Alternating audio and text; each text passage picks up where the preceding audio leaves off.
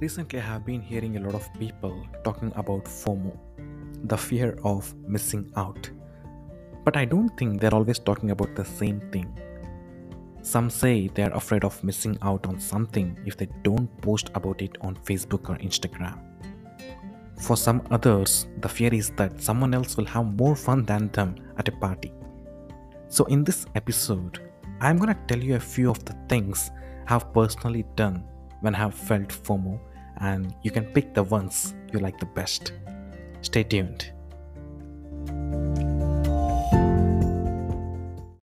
Fear that you are missing out.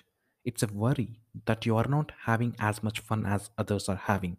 It's taking joy in the happiness of others while feeling joyless yourself.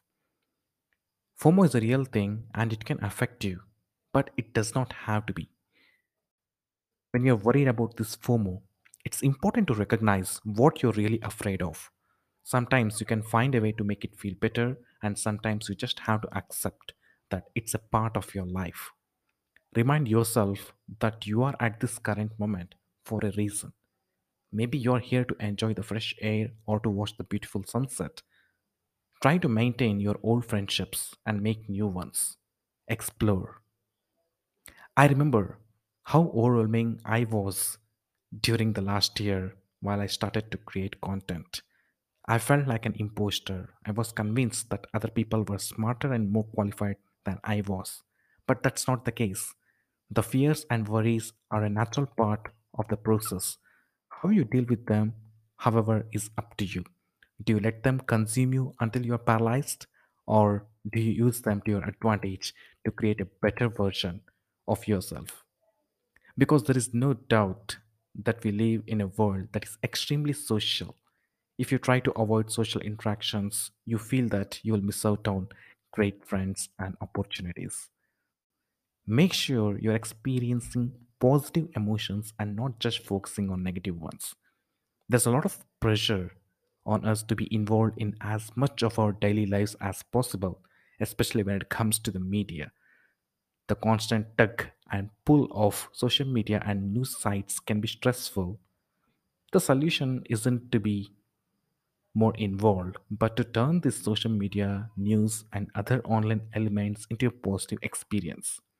Some great ways I use to improve the positive experiences in the life are treating yourself with kindness and respect. Start small. Try to keep your focus on you and your happiness. Do one thing that makes you really happy a day. Take time to breathe and appreciate all that you have. Be grateful for the good aspects of your life. Focus on the present and make your own memories. The best way to combat FOMO is to do something new and exciting. Take the time to enjoy and be happy with what you have. If there's something you're upset about, figure out what you can do about it. If there's something you're happy about, share it with your friends and family. You'll be then less likely to feel FOMO from a life with so many positives having around you. That brings me to the end of this episode. Thank you very much for listening. If you found it helpful, please share it with your friends, family, or colleagues. And do leave a review rating because that helps me learn while doing the next podcast. To catch all the latest from me, be sure to follow the Ullas podcast on your favorite podcast app. Until then, this is your host Ullas signing out, and don't forget to hustle happily.